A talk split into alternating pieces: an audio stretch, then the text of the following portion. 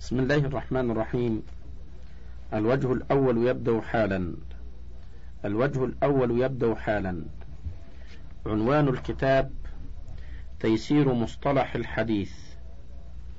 وهذا هو الشريط الأول منه. مؤلفه الدكتور محمود الطحان أستاذ الحديث بكلية الشريعة والدراسات الإسلامية بجامعة الكويت. الناشر مكتبة دار التراث بالكويت. الطبعة السادسة سنة ألف وأربعمائة وأربع للهجرة سنة ألف وتسعمائة وأربع وثمانين للميلاد. يقرأ الكتاب عليكم الدكتور عبد السميع محمد أحمد حسنين. بسم الله الرحمن الرحيم. مقدمة الطبعة السادسة.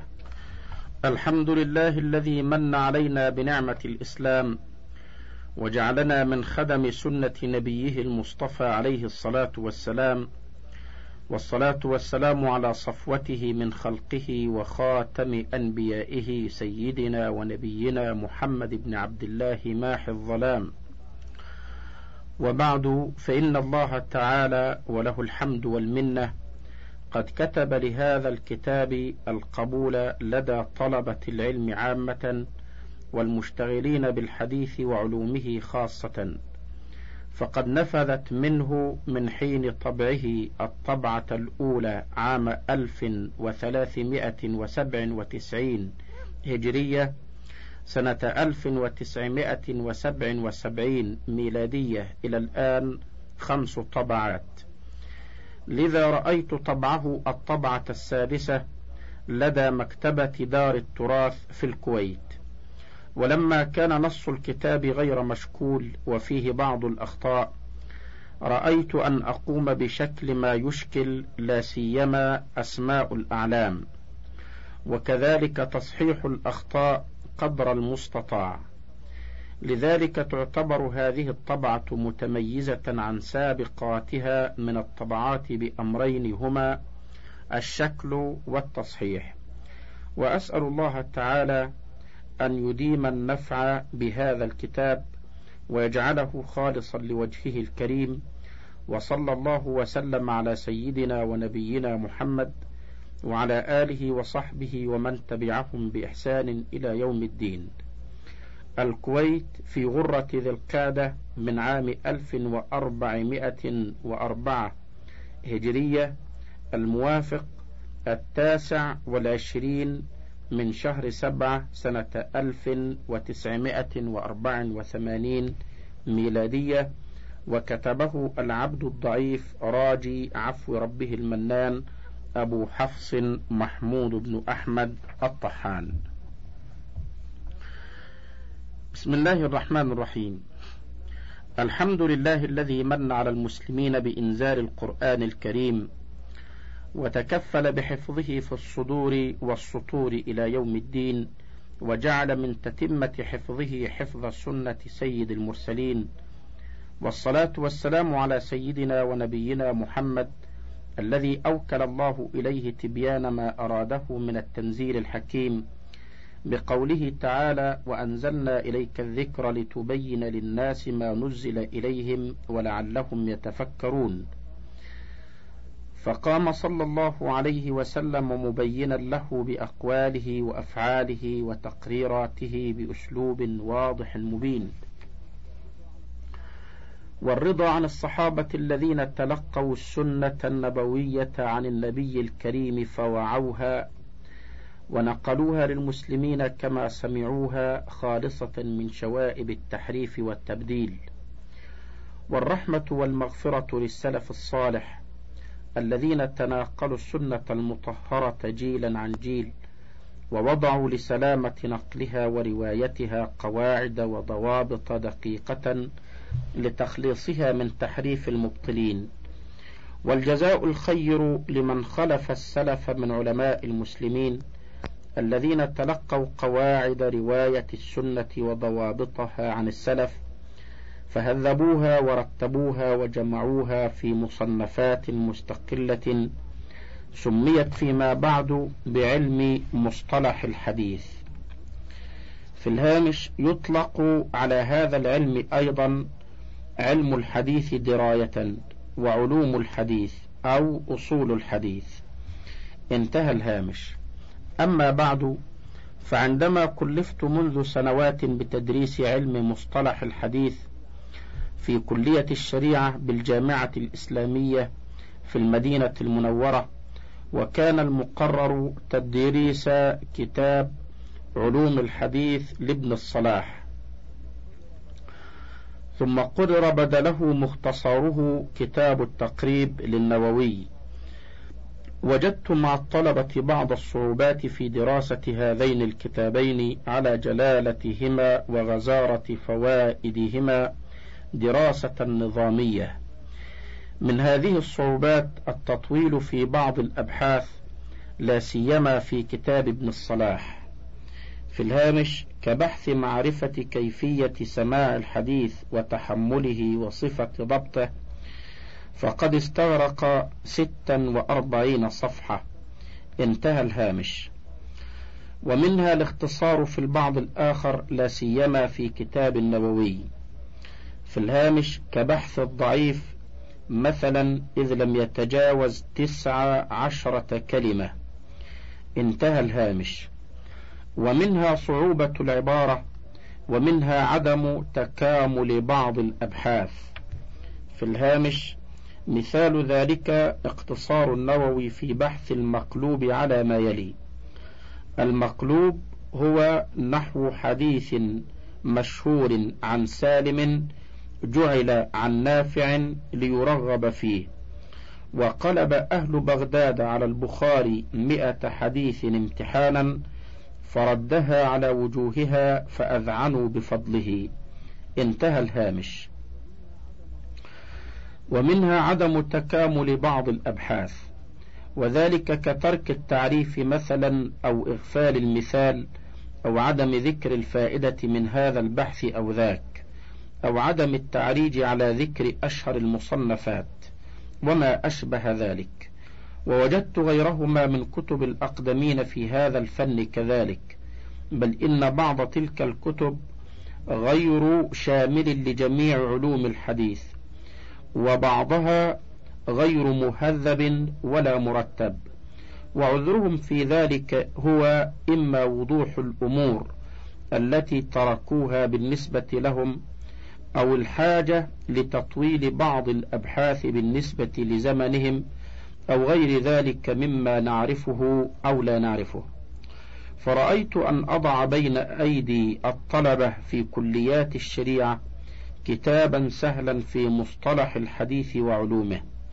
ييسر عليهم فهم قواعد الفن ومصطلحاته وذلك بتقسيم كل بحث إلى فقرات مرقمة متسلسلة مبتدئا بتعريفه ثم بمثاله ثم بأقسامه مثلا مختتما بفقرة أشهر المصنفات فيه. كل ذلك بعبارة سهلة وأسلوب علمي واضح ليس فيه تعقيد ولا غموض ولم أعرج على كثير من الخلافات والأقوال وبسط المسائل مراعاة للحصص الزمنية القليلة المخصصة لهذا العلم في كليات الشريعة وكليات الدراسات الإسلامية. وسميته تيسير مصطلح الحديث، ولست أرى أن هذا الكتاب يغني عن كتب العلماء الأقدمين في هذا الفن، وإنما قصدت أن يكون مفتاحا لها ومذكرا بما فيها وميسرا للوصول إلى فهم معانيها. وتظل كتب الأئمة والعلماء الأقدمين مرجعا للعلماء والمتخصصين في هذا الفن ومعينا فياضا ينهلون منه. ولا يفوتني أن أذكر أنه صدر في الآونة الأخيرة كتب لبعض الباحثين فيها الفوائد الغزيرة لا سيما الرد على شبه المستشرقين والمنحرفين لكن بعضها مطول وبعضها مختصر جدا وبعضها غير مستوعب فأردت أن يكون كتابي هذا وسطا بين التطويل والاختصار ومستوعبا لجميع الأبحاث. والجديد في كتابي هذا هو واحد التقسيم أي تقسيم كل بحث إلى فقرات مرقمة مما يسهل على الطالب فهمه. في الهامش لقد استفدت في موضوع تقسيم البحث إلى فقرات من كبار أساتذتي كالأستاذ مصطفى الزرقاء في كتابه الفقه الإسلامي في ثوبه الجديد. والأستاذ الدكتور معروف الدواليبي في كتابه أصول الفقه. والأستاذ الدكتور محمد زكي عبد البر في مذكرة وضعها لنا عندما كنا طلابا في كلية الشريعة بجامعة دمشق على كتاب الهداية للمرغناني فكان لهذا التقسيم المبتكر أعظم الأثر في فهم تلك العلوم بسهولة ويسر بعد أن كنا نقاسي كثيرا في فهمها واستيعابها. انتهى الهامش. اثنان التكامل في كل بحث من حيث الهيكل العام للبحث من ذكر التعريف والمثال إلى آخره. ثالث الاستيعاب لجميع أبحاث المصطلح بشكل مختصر. أما من حيث التبويب والترتيب فقد استفدت من طريقة الحافظ ابن حجر في النخبة وشرحها فإنه خير ترتيب توصل إليه رحمه الله. وكان جل اعتمادي في المادة العلمية على علوم الحديث لابن الصلاح ومختصره التقريب للنووي وشرحه التدريب للسيوطي. وجعلت الكتاب من مقدمة وأربعة أبواب. الباب الأول في الخبر والباب الثاني في الجرح والتعديل والباب الثالث في الرواية وأصولها والباب الرابع في الإسناد ومعرفة الرواة. وإنني إذ أقدم هذا الجهد المتواضع لأبنائنا الطلبة أعترف بعجزي وتقصيري في إعطاء هذا العلم حقه ولا أبرئ نفسي من الزلل والخطأ. فالرجاء ممن يطلع فيه على زلة أو خطأ أن ينبهني عليه مشكورا. لعلي أتداركه وأرجو الله تعالى أن ينفع به الطلبة والمشتغلين بالحديث وأن يجعله خالصا لوجهه الكريم. المقدمة نبذة تاريخية عن نشأة علم المصطلح والأطوار التي مر بها. أشهر المصنفات في علم المصطلح. تعريفات أولية. نبذة تاريخية عن نشأة علم المصطلح والأطوار التي مر بها صفحة تسع يلاحظ الباحث المتفحص أن الأسس والأركان الأساسية لعلم الرواية ونقل الأخبار موجودة في الكتاب العزيز والسنة النبوية. فقد جاء في القرآن الكريم قوله تعالى يا أيها الذين آمنوا إن جاءكم فاسق بنبأ فتبينوا. وجاء في السنة قوله صلى الله عليه وسلم نضر الله امرأ سمع منا شيئا فبلغه كما سمعه فرب مبلغ أوعى من سامع. في الهامش الترمذي كتاب العلم وقال عنه حسن صحيح. انتهى الهامش. وفي رواية فرب حامل فقه إلى من هو أفقه منه ورب حامل فقه ليس بفقيه. في الهامش المصدر نفسه. لكن قال عنه حسن وروى الحديث أبو داود وابن ماجه وأحمد. انتهى الهامش.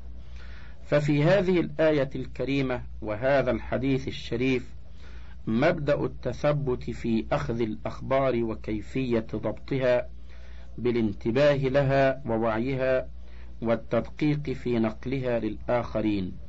وامتثالا لأمر الله تعالى ورسوله صلى الله عليه وسلم فقد كان الصحابة رضي الله عنهم يتثبتون في نقل الأخبار وقبولها لا سيما إذا شكوا في صدق الناقل لها. فظهر بناء على هذا موضوع الإسناد وقيمته في قبول الأخبار أو ردها. فقد جاء في مقدمة صحيح مسلم عن ابن سيرين قال لم يكونوا يسألون عن الإسناد فلما وقعت الفتنة قالوا سموا لنا رجالكم فينظر إلى أهل فينظر إلى أهل السنة فيؤخذ حديثهم وينظر إلى أهل البدع فلا يؤخذ حديثهم. وبناء على أن الخبر لا يقبل إلا بعد معرفة سنده فقد ظهر علم الجرح والتعديل والكلام على الرواة ومعرفة المتصل أو المنقطع من الأسانيد ومعرفة العلل الخفية وظهر الكلام في بعض الرواة لكن على قلة لقلة الرواة المجروحين في أول الأمر. ثم توسع العلماء في ذلك حتى ظهر البحث في علوم كثيرة تتعلق بالحديث من ناحية ضبطه وكيفية تحمله وأدائه ومعرفة ناسخه من منسوخه وغريبه وغير ذلك. إلا أن ذلك كان يتناقله العلماء شفويا. ثم تطور الأمر وصارت هذه العلوم تكتب وتسجل لكن في أمكنة متفرقة من الكتب ممزوجة بغيرها من العلوم الأخرى كعلم الأصول وعلم الفقه وعلم الحديث مثل كتاب الرسالة وكتاب الأم للإمام الشافعي. وأخيرا لما نضجت العلوم واستقر الاصطلاح واستقل كل فن عن غيره وذلك في القرن الرابع الهجري أفرد العلماء علم المصطلح في كتاب مستقل. وكان من أول من أفرده بالتصنيف القاضي أبو محمد الحسن ابن عبد الرحمن ابن خلاد الرامهورمزي المتوفى سنة ثلاثمائة وستين هجرية في كتابه المحدث الفاصل بين الراوي والواعي. وسأذكر أشهر المصنفات في علم المصطلح من حين إفراده بالتصنيف إلى يومنا هذا. أشهر المصنفات في علم المصطلح صفحة إحدى عشر. واحد. المحدث الفاصل بين الراوي والواعي. صنفه القاضي أبو محمد الحسن ابن عبد الرحمن ابن خلاد الرامه هرمزي المتوفى سنة ثلاثمائة وستين هجرية لكنه لم يستوعب أبحاث المصطلح كلها وهذا شأن من يفتتح التصنيف في أي فن أو علم غالبا. اثنان معرفة علوم الحديث. صنفه أبو عبد الله محمد ابن عبد الله الحاكم النيسابوري المتوفى سنة أربعمائة وخمس هجرية. لكنه لم يهذب الأبحاث ولم يرتبها الترتيب الفني المناسب.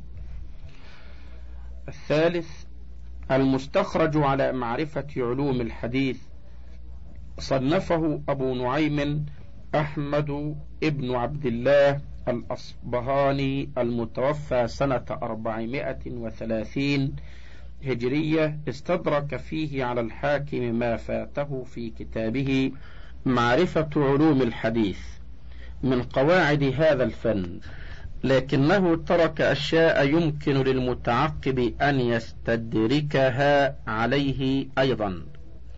أربعة الكفاية في علم الرواية. صنفه أبو بكر أحمد بن علي بن ثابت الخطيب البغدادي المشهور المتوفى سنة أربعمائة وثلاث وستين هجرية. وهو كتاب حافل بتحرير مسائل هذا الفن وبيان قواعد الرواية ويعتبر من أجل مصادر هذا العلم. خمسة الجامع لأخلاق الراوي وآداب السامع. صنفه الخطيب البغدادي أيضا.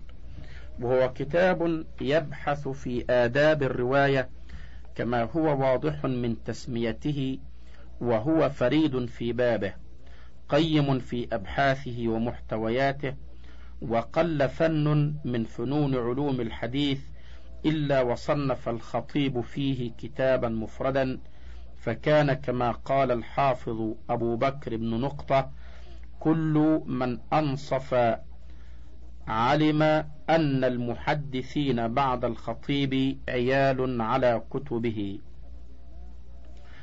ستة الإلماع إلى معرفة أصول الرواية وتقييد السماع. صنفه القاضي عياض ابن موسى اليحصبي المتوفى سنة خمسمائة وأربع وأربعين هجرية وهو كتاب غير شامل لجميع أبحاث المصطلح بل هو مقصور على ما يتعلق بكيفية التحمل والأداء وما يتفرع عنها لكنه جيد في بابه. حسن التنسيق والترتيب. سبعة ما لا يسع المحدث جهله. صنفه أبو حفص عمر ابن عبد المجيد الميانجي المتوفى سنة خمسمائة وثمانين هجرية وهو جزء صغير ليس فيه كبير فائدة. ثمانية علوم الحديث. صنفه أبو عمرو عثمان ابن عبد الرحمن الشهرزوري المشهور بابن الصلاح. المتوفى سنة ستمائة وثلاث وأربعين هجرية وكتابه هذا مشهور بين الناس بمقدمة ابن الصلاح وهو من أجود الكتب في المصطلح. جمع فيه مؤلفه ما تفرق في غيره من كتب الخطيب ومن تقدمه فكان كتابا حافلا بالفوائد لكنه لم يرتبه على الوضع المناسب. لأنه أملاه شيئا فشيئا وهو مع هذا عمدة من جاء بعده من العلماء فكم من مختصر له وناظم ومعارض له ومنتصر. تسعة التقريب والتيسير لمعرفة سنن البشير النذير. صنفه محي الدين يحيى ابن شرف النووي المتوفى سنة ستمائة وست وسبعين هجرية. وكتابه هذا اختصار لكتاب علوم الحديث لابن الصلاح وهو كتاب جيد لكنه مغلق العبارة أحيانا. عشرة تدريب الراوي في شرح تقريب النواوي. صنفه جلال الدين عبد الرحمن ابن أبي بكر السيوطي المتوفى سنة تسعمائة وإحدى عشر هجرية وهو شرح لكتاب تقريب النواوي كما هو واضح من اسمه. جمع فيه مؤلفه من الفوائد الشيء الكثير. حادي عشر نظم الدرر في علم الأثر. صنفها زين الدين عبد الرحيم ابن الحسين العراقي المتوفى سنة ثمانمائة وست هجرية ومشهورة باسم ألفية العراقي. نظم فيها علوم الحديث لابن الصلاح وزاد عليه وهي جيدة غزيرة الفوائد وعليها شروح متعددة منها شرحان للمؤلف نفسه. ثاني عشر فتح المغيث في شرح ألفية الحديث. صنفه محمد بن عبد الرحمن السخاوي المتوفى سنة تسعمائة واثنتين هجرية وهو شرح على ألفية العراقي وهو من أوفى شروح الألفية وأجودها. ثالث عشر نخبة الفكر في مصطلح أهل الأثر. صنفه الحافظ ابن حجر العسقلاني المتوفى سنة ثمانمائة واثنتين وخمسين هجرية وهو جزء صغير مختصر جدا. لكنه من أنفع المختصرات وأجودها. ترتيبا ابتكر فيه مؤلفه طريقة في الترتيب والتقسيم لم يسبق إليها. وقد شرحه مؤلفه بشرح سماه نزهة النظر كما شرحه غيره. رابع عشر المنظومة البيقونية. صنفها عمر بن محمد البيقوني المتوفى سنة ألف وثمانين هجرية وهي من المنظومات المختصرة إذ لا تتجاوز أربعة وثلاثين بيتا. وتعتبر من المختصرات النافعة المشهورة وعليها شروح متعددة. خامس عشر قواعد التحديث صنفه محمد جمال الدين القاسمي المتوفى سنة ألف وثلاثمائة واثنتين وثلاثين هجرية وهو كتاب محرر مفيد. وهناك مصنفات أخرى كثيرة يطول ذكرها. اقتصرت على ذكر المشهور منها. فجزى الله الجميع عنا وعن المسلمين خير الجزاء. تعريفات أولية. واحد علم المصطلح. علم بأصول وقواعد يعرف بها أحوال السند والمتن من حيث القبول والرد. اثنان موضوعه السند والمتن من حيث القبول والرد. ثلاثة ثمرته. تمييز الصحيح من السقيم من الأحاديث. أربعة الحديث. ألف لغة الجديد. ويجمع على أحاديث على خلاف القياس. باء اصطلاحا ما أضيف إلى النبي صلى الله عليه وسلم من قول أو فعل أو تقرير أو صفة. خمسة الخبر. ألف لغة النبأ. وجمعه أخبار. باء اصطلاحا فيه ثلاثة أقوال وهي. واحد هو مرادف للحديث. أي إن معناهما واحد اصطلاحا. اثنان مغاير له فالحديث ما جاء عن النبي صلى الله عليه وسلم والخبر ما جاء عن غيره. ثلاثة أعم منه أي إن الحديث ما جاء عن النبي صلى الله عليه وسلم والخبر ما جاء عنه أو عن غيره. ستة الأثر. ألف لغة بقية الشيء. باء اصطلاحا فيه قولان هما. واحد هو مرادف للحديث أي إن معناهما واحد. واصطلاحا اثنان مغاير له وهو ما أضيف إلى الصحابة والتابعين من أقوال أو أفعال. سبعة الإسناد له معنيان. ألف عزو الحديث إلى قائله مسندا. باء سلسلة الرجال الموصلة للمتن. وهو بهذا المعنى مرادف للسند. ثمانية السند. ألف لغة المعتمد. وسمي كذلك لأن الحديث يستند إليه ويعتمد عليه. باء اصطلاحا سلسلة الرجال الموصلة للمتن. انتهى الوجه الأول.